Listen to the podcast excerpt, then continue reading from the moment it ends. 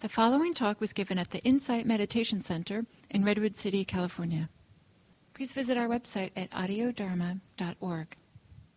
Uh, do you want to repeat the question? Do you mind? I think you better repeat it. I think we are more Oh, she asked me to repeat the question. So the question she asked was if um, if there's different benefits from sitting, standing, uh, walking meditation, um, like that.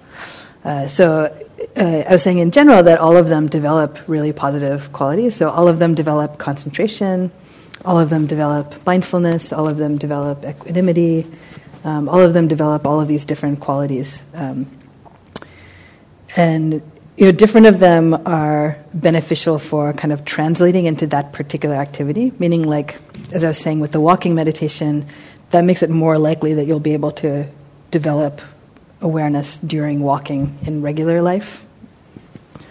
Uh, and walking meditation is particularly focused on the body, you know, like we're using the body as the main object in the way that I was describing. So, in general, for developing body awareness, and in some ways, like awareness also of any physical motion. So, uh, also, it's helpful to do things like you know becoming aware when you're sweeping or when you're washing dishes and stuff like that. And um, I remember when I first started taking meditation uh, classes in the urban meditation center in Cambridge.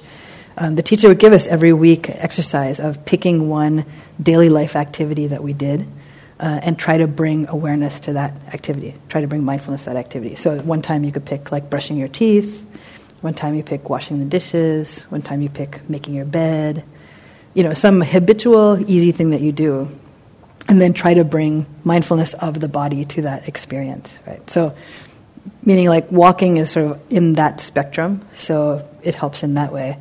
Um, the sitting meditation, uh, if you're developing, trying to develop like deep, deep, deep concentration states, it's um, usually the posture that's more oriented towards that because there's a stillness of the body also in that. Um, and for many people in the sitting meditation, because you're not doing stuff as much as you are in the walking, then it's easier to notice uh, like emotions or thoughts, sort of more subtle things, I guess you could say. But it's totally possible to notice those things in other postures also. So, uh, all are good, but uh, yeah, that's a little breakdown. But you can also check it out yourself and see, because you know, people notice different benefits from doing different of them.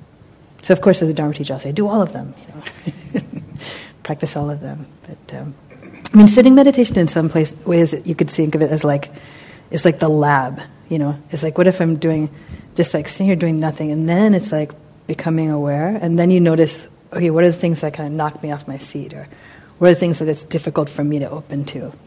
So, because it's the least complicated in some ways, um, it's very beneficial in that way. Because you might not notice that as much if you're walking, if there's stuff that, you know, it's developing something a little different. Yeah. Others? Questions?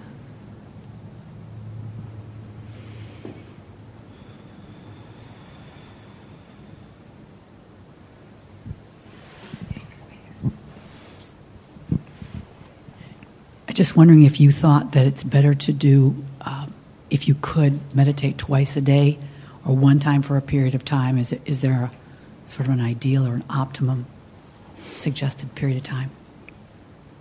Of course, always better if you can do it twice, right? Beginning of the day, end of the day, something like that. Um, but if you can't do that, at least once is good. So, you know, predictable meditation teacher answer, like yes, you know.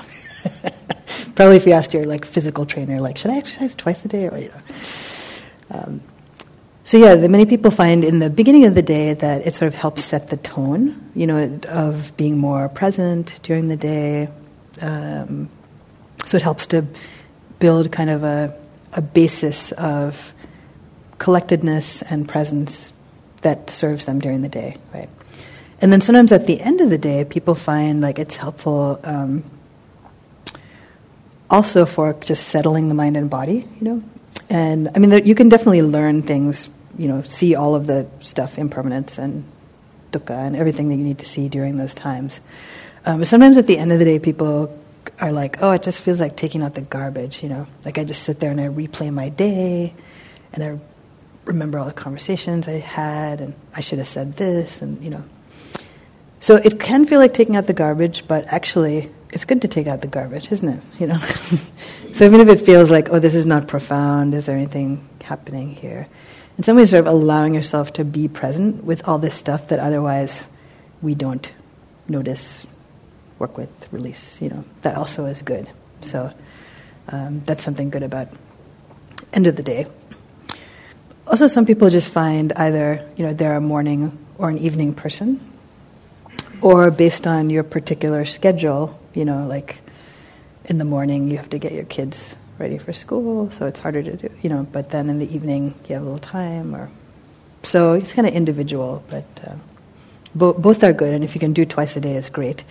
Um, like one teacher, um, uh, Ayya Khema, who's a German, who was a German Buddhist nun, her recommendation was to do um, two sittings of one hour each. So I just mentioned that as like a, a good high bar for it, you know. now most people don't do that. Although I will say that one friend of mine who's a meditation teacher told me that he heard that suggestion and he thought that that meant that everyone did that, and so he just did that, and he still does that to that day, all the time. So you know, there's a lot of benefit from that. If you're able to put that much time in, if you're interested enough, then that's great. Um, if you're not, once a day is great. If you can't do an hour, do 45 minutes. If you can't do 45 minutes, do half an hour. If you can't do half an hour, okay, you could do a little less, but for me, I would recommend if you're really a beginner start, you could start smaller, 15 minutes, then maybe raise it to 20 minutes, then 25 minutes. Uh, I think half an hour is a good amount of time. Um, oftentimes, the first maybe 10 minutes of the sitting just feels like a settling inness. So if you only sit for 15 minutes or something, then you don't get as much, you know, benefit. But um, it still is good. Whatever you can do, do. But if you're asking for a recommendation from me, I would say at least half an hour once a day. If you can do that twice a day, great. If you can make it 45 minutes, greater. Yeah. Actually, along those lines, I'll say secondarily that um, you know the daily sitting meditation practice is good, but also in some ways building in many different points in your day in which you are uh, remembering to be awake is also good. So I feel like we can take a page from our brothers and sisters in Islam who have uh, Orthodox Muslims have a practice five times a day of rolling out the prayer mat, knowing which direction is Mecca, and then uh, praying in that direction. Actually, a friend of mine was just in some Muslim country, which he showed, took a picture of the hotel room had a like a arrow, like which way is Mecca, you know. so it's like people will know, you know. Um, I bet there's an app for that also, you know, like Mecca Finder or something. Um, so, like, what would that be like in your life if you found five points during the day in which you reminded yourself of what is important to you? You know, when you reoriented yourself from the busyness, the hecticness of the day, you know, towards uh, that which is meaningful for you, whatever you want to call that. Call it the Dharma, call it developing wisdom, call it the good heart. I don't know. You know, whatever is your way of, of saying that at this point in your practice. Uh, so that could be like, okay, one point could be if you can have a morning sitting. Another point could be like every day you have to walk to uh, the Caltrain or something. So on that walk, you're going to practice being in the body, just being present, right? It could be at lunchtime or sometime in the afternoons, trying to be mindful of eating, drinking a little bit, it could be that there's an elevator in your beginning your building and so like okay when i push the elevator button then standing meditation begins. That's like the bell. Ding right? then you step into the elevator and then still you don't have to do anything. The elevator's doing the work right? Push button practice right? Uh, it could be at the end of the day then uh, doing some metta practice. So we'll do a little bit this afternoon also. You know you could even remember the people who you've met that day and wish them well, something like that. Or even as you're lying down in bed, just feeling the breath, feeling the body, just running through a scan, right? Something like that. So I think it's good to make the practice your own in this way. You know, look at your own life and what are the different logistics and circumstances, and then uh, find even more than that daily sitting if you can. And these could be like, you know, little points, even a few minutes each like that, or doing a practice where uh, when you come to a red light, you just pay attention to one breath, you know, or uh, yeah, many different creative ways to do it. Um, so basically, it's sort of like we have to engage with this, you know, to engage with this training, with this practice in some way, and make it useful for you, make it meaningful for you. Um, and it's really one of the things that, you know, the Buddha also said this is very poignant, this thing that's like, no one can do this for you. You know, like no one else can give this to you. You can give people money, you can give people um, objects, you can give people love, but actually, each of us has to engage in the path of training, the path of wisdom, the path of love ourselves.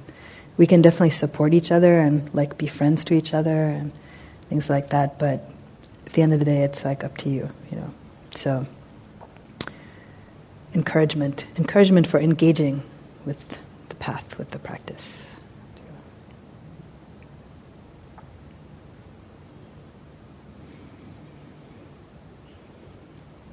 Anyone else? Question?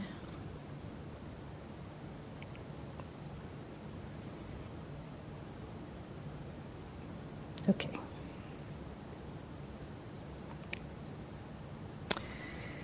So, um,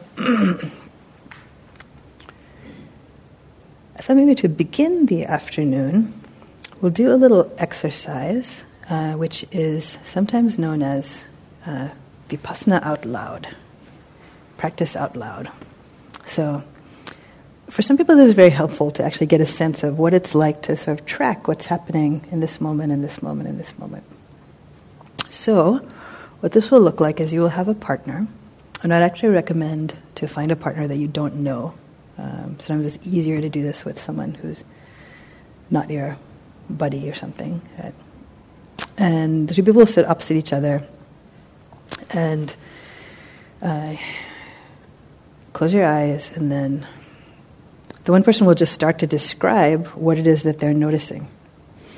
And you can describe it even in a more colloquial way, like um, of what you're aware of. I will now demonstrate. So, so now I'm aware of the breath. Now I'm aware of hearing sound.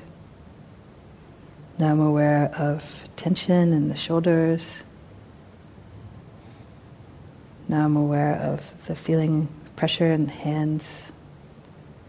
Now I'm aware of tingling. Now I'm aware of sound. Now I'm aware of an image of people watching me. Now I'm aware of the feeling of smiling. Now I'm aware of happiness. Now I'm aware of expansion in the belly, and so on. So there's no wrong answers to what you're aware of. And whatever you notice is good. You can just report on that. Probably you will notice more things than you have time to say, possibly. So, meaning, like, while I was constructing the sentence, now I am aware of there was like five different things that I, you know, tingling, hearing. So just say whatever happens to be top of mind. You know, you don't have to get all of them or something like that. Actually, this could be a good point to, to mention this. Uh, little bit of Buddhist psychology practice too. So, what it is that we that makes up our um, our life, or what we call our uh, our life, our experience, and who we are, is actually this constant flow of arising experiences through six different senses. So, the five senses are the ones that you learned in kindergarten. So, let's see if we can find get the five senses. Call out a sense. Smell? Smell. Oh, a number. What? Sight. Sight, yeah. Taste. Taste. Touch. Here. Hear. Yes, okay, very good. Uh, sixth sense. What is the sixth one, though?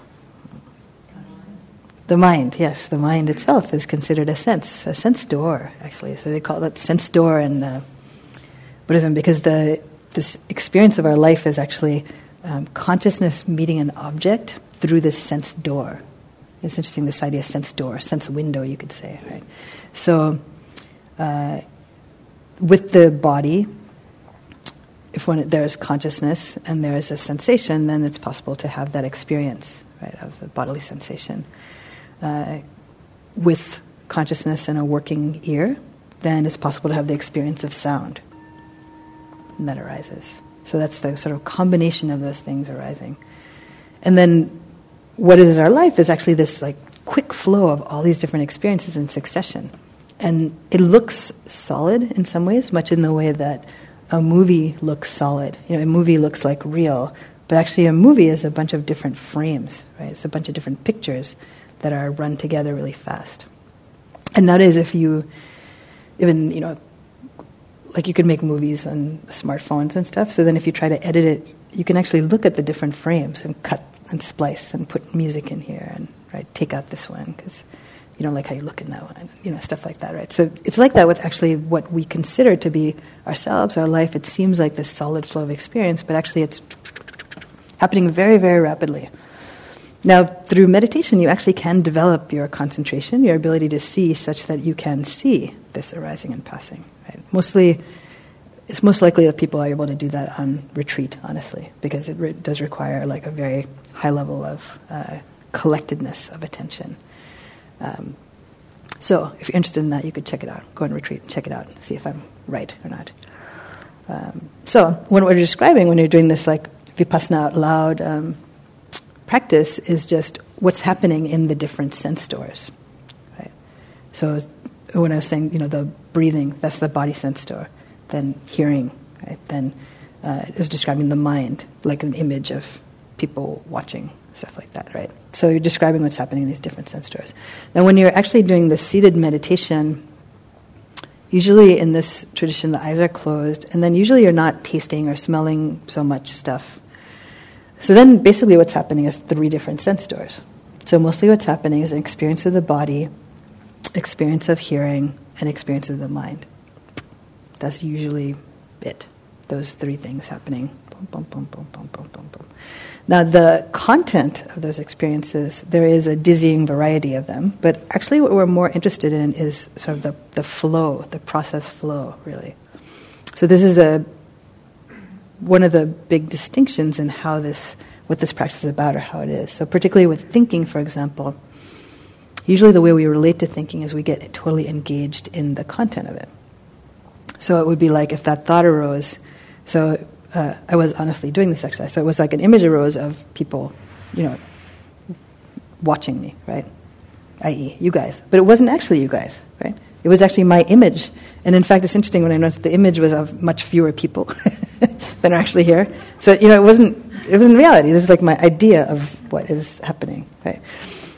This is a particularly helpful one to notice because it happens all the time. That we have ideas in our head, we have perceptions, we have imaginations, we have ideas about something that's going on or that might go on or that did go on, and it may or may not actually correspond to uh, anything. You know, it's based on our own ideas and imaginations and so on. So there's more to be said on that that I'll say later. But um, anyway, that's the, sort of the preface. So be interested. And it's hard to catch thoughts. They're pretty slippery critters. You know, they're just like quick. But if you notice anything that's a, you know, a, there's a thought of this, then that's good. You can report that too.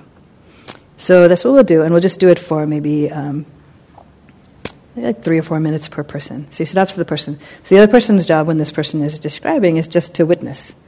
Uh, and you could sit eyes open or eyes closed as you uh, observe. And then you could also, uh, if you're interested, to sort of notice like a little bit what your own experience is as the person is describing. Yeah. Um, so then We'll do that for a few minutes, one person, and then switch in the other person. Yeah, question, Loki. Totally, yeah. Yeah, you can describe emotions. Um, and with emotions, you can describe them just whatever you notice. So it could be, you know, it was like, okay, feeling happiness, but then as dropped into that, then it was like, oh, expansion. You know, that, the expansion is really what the feeling was of happiness, or even sense of smiling, like you can feel some change of energy. So, uh, as much as you can get to sort of the direct experience of it is, is good. Yeah. Okay, game. Okay, so find a partner, uh, and preferably a stranger, someone you don't know, so that it will be a fresh new experience. and if you need a partner, raise your hand so that we can find each other.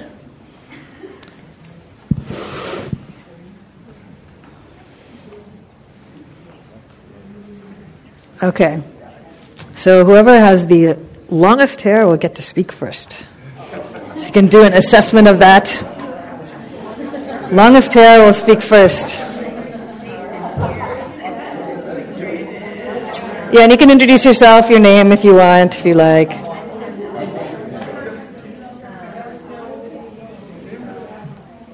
Okay. So, first we'll just sit for a moment here.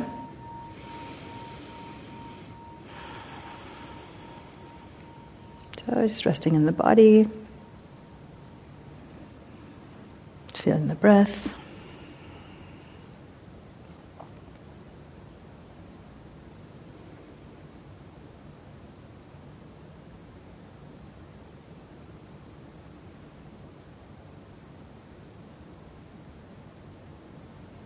Okay, so longest haired person, uh, you can begin just describing your experience in this way.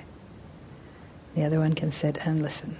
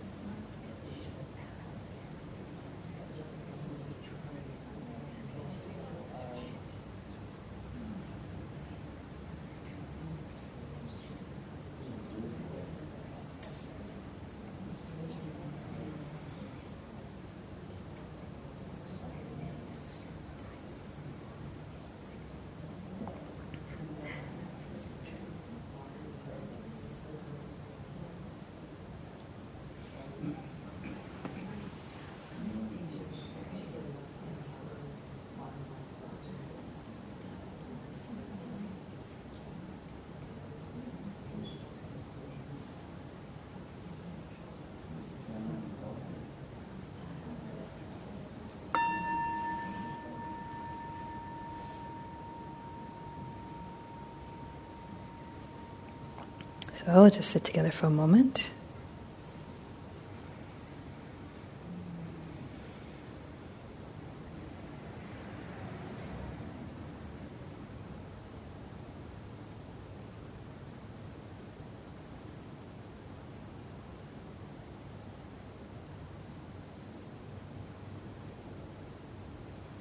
Okay, so the next person can start then.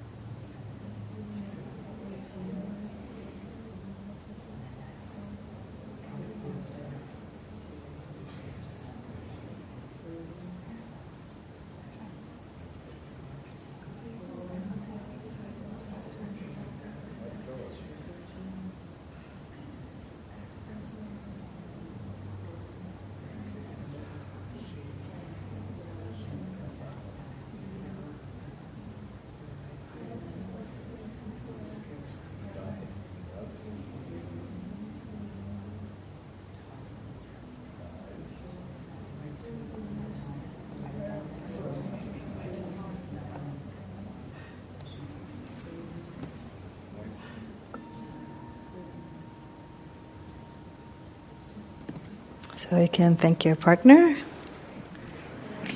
And we'll turn back to the group.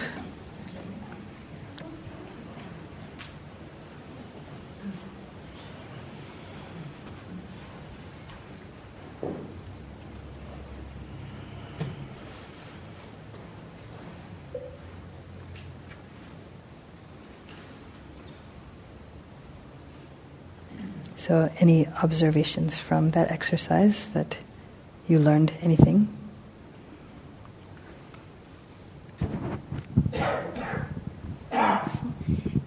One thing was just I think hold it up now. uh, we. It was interesting how I, we were doing our particular way, which was a little bit different to yours. Sorry, it, it just basically cut out the first sentence. That was it. Okay. Uh, which for me was easier because it felt like. Mm. You mean I am noticing part? Slower, yeah. Okay, so I- right. So we were just one word, like Yeah. hearing, listening thing. Yeah. Um, and then I kind of at one point was paying attention to like all the ways the partners were doing it, and like it seemed like a lot of different ways happening in the room, Yes. like that, looked completely opposite to what we were doing. Yes. Um, anyway, that, that's interesting. uh, Thinking Mhm. about how those have different experiences. But for me, one one weird thing, I like have never noticed my forehead ever before in a meditation. Mm. And and like it was all I noticed. I mean, it wasn't the only one. But it was just like, why is my forehead keep coming up? Yeah. And this tension here. Yeah. Yeah. So I wonder, like, if this particular meditation brings out a different awareness that you don't, I don't know, notice another. Like that's what, like the question of how I, our different practices bring up different things. I think Right. That's kind of cool. Yeah. Cool. Thank you. So, thank you, Sue.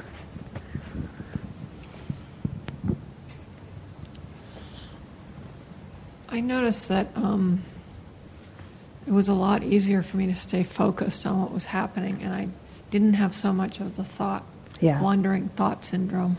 Yeah. Yeah. Because you're going to have to describe it to someone else otherwise. Yes. Well, yeah. yeah. but also because my intention was so focused on my senses. Right, my right. physical senses, or Totally, yeah. Yeah, and actually, that's part of the, the purpose of this exercise is like, um, you, so we'll do a sitting next and actually see if you can bring that level of like, okay, my job here is to notice what is going on in the different senses. And then, um, actually, the describing it succinctly thing is, is helpful uh, for that. Like just one word, you know, when we're doing the labeling is helpful. Just like hearing, feeling this, this, this. So, uh, yeah, that's, that's good.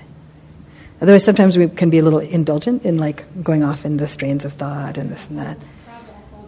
Yeah, yeah, yeah, exactly.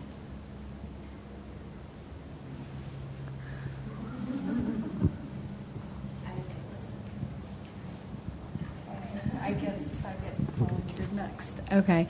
Um, I found this exercise terrifying. Mm. Um, so I do somatic experiencing both in my work personally and professionally.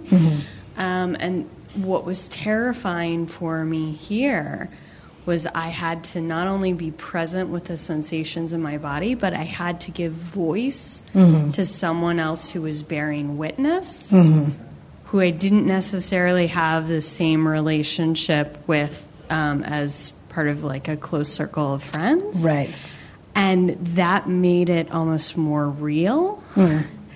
Um, and so, a question that I've had throughout this day is how does my practice change because of my queer identity?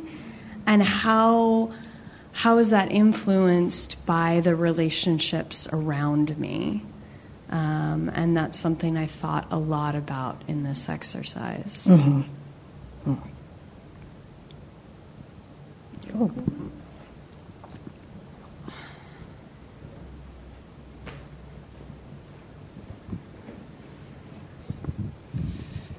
Well, I noticed that I had a lot of resistance at first to speaking. I can still feel it a little bit right now. um, because I just don't like to break silence during this kind of day usually. Um, but what I was struck by, it's a little hard to, exp- there's a little bit of a nuance. It wasn't just the commonality in, in sort of what we were experiencing or how we were experiencing, but it was some sense of not being alone Mm. in this process. Mhm. So it wasn't just the content. It was like, yeah, I could have guessed that, you know, everybody feels their hands or Mhm. a certain thought or a certain deliberation, but it was something about, there was something just a very kind of, I don't know, subtle but profound feeling of um, the, just not being isolated and the, and the commonality of our experience. And Yeah. I remember, you know, a teacher, another teacher of mine talking about the nature of delusion is isolation. Mm. And I think that's what it is, what Arena says. Um, it just made me kind of feel the breaking of that, I guess. So, and I feel that speaking because I don't really usually like speaking in the Okay. group and breaking silence because I like my separation to some degree and, you know, Cool. keeping the connection more with people I know. So, yeah. Good. Thank you.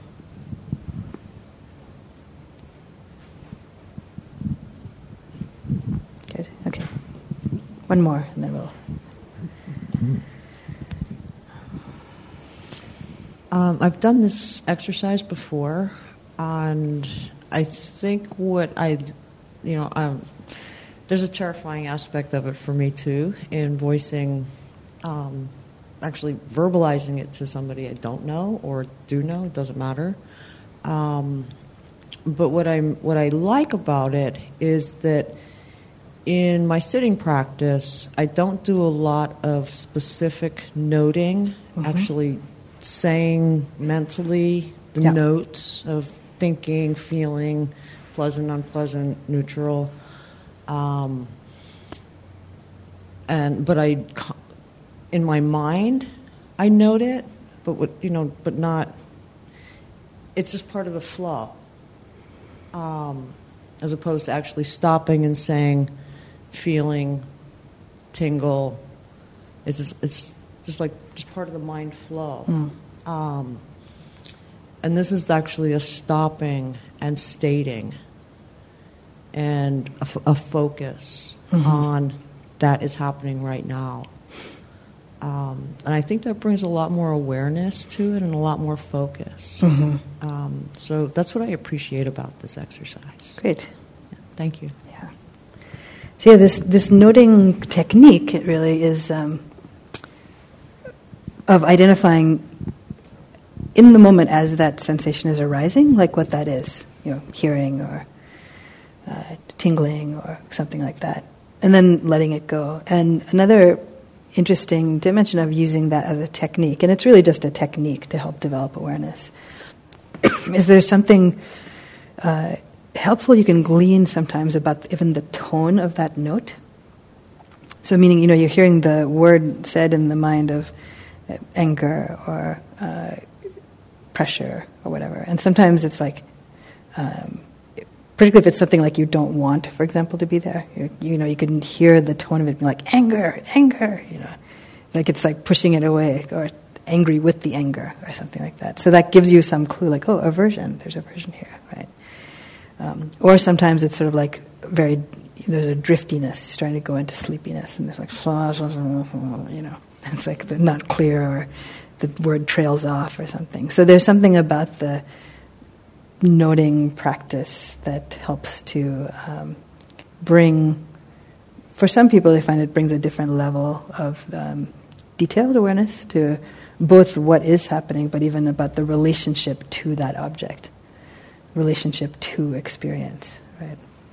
And this thing about the relationship to experience is helpful uh, because in this flow of experience,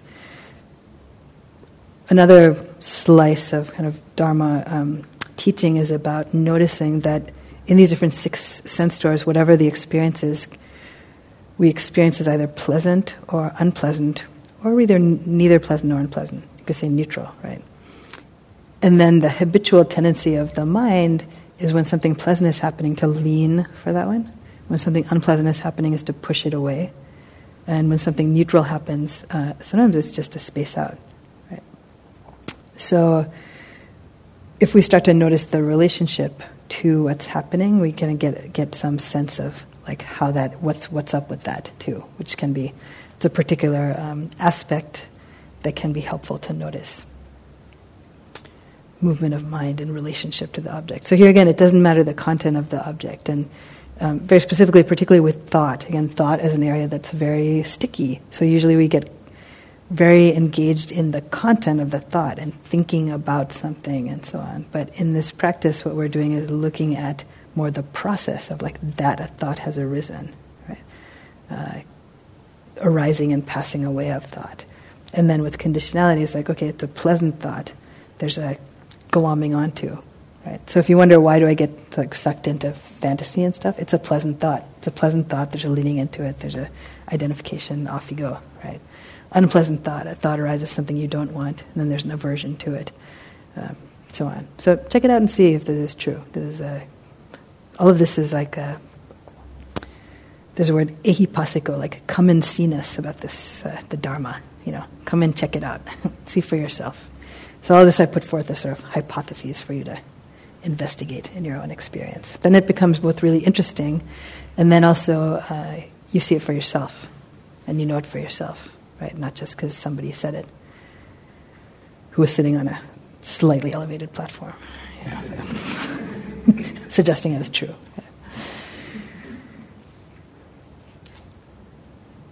So, all right, so let's do one brief stretch. So we can, if you need to, stand up where you are and just feel your body stretching as you need to, trying not to swack people in your vicinity.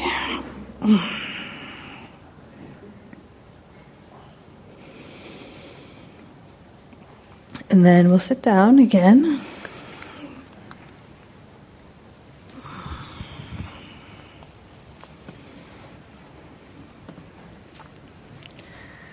So we'll do a period of sitting practice, and now you can see if you can um, sort of apply in the same way that you did this out loud with someone else, um, just labeling to yourself, right? Labeling to yourself what it is that you notice.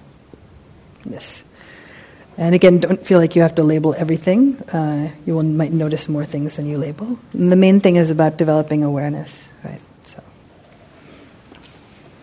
so we'll begin.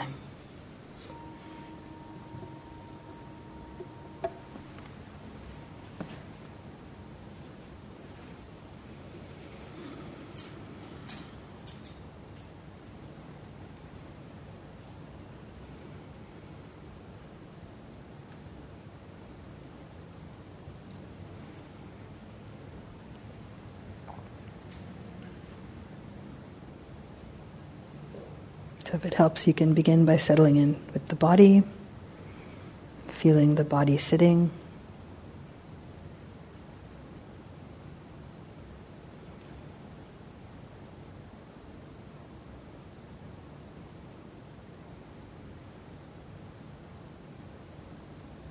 Feeling the body breathing.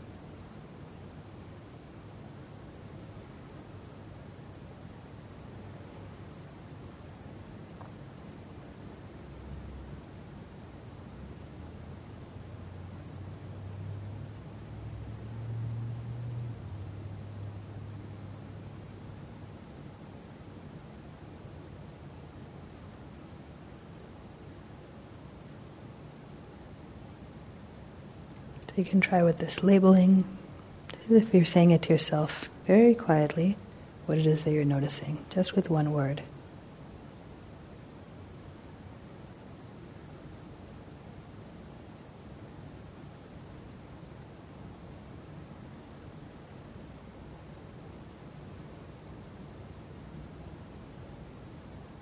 Hearing, thinking, feeling, sadness, tingling, vibration, sound.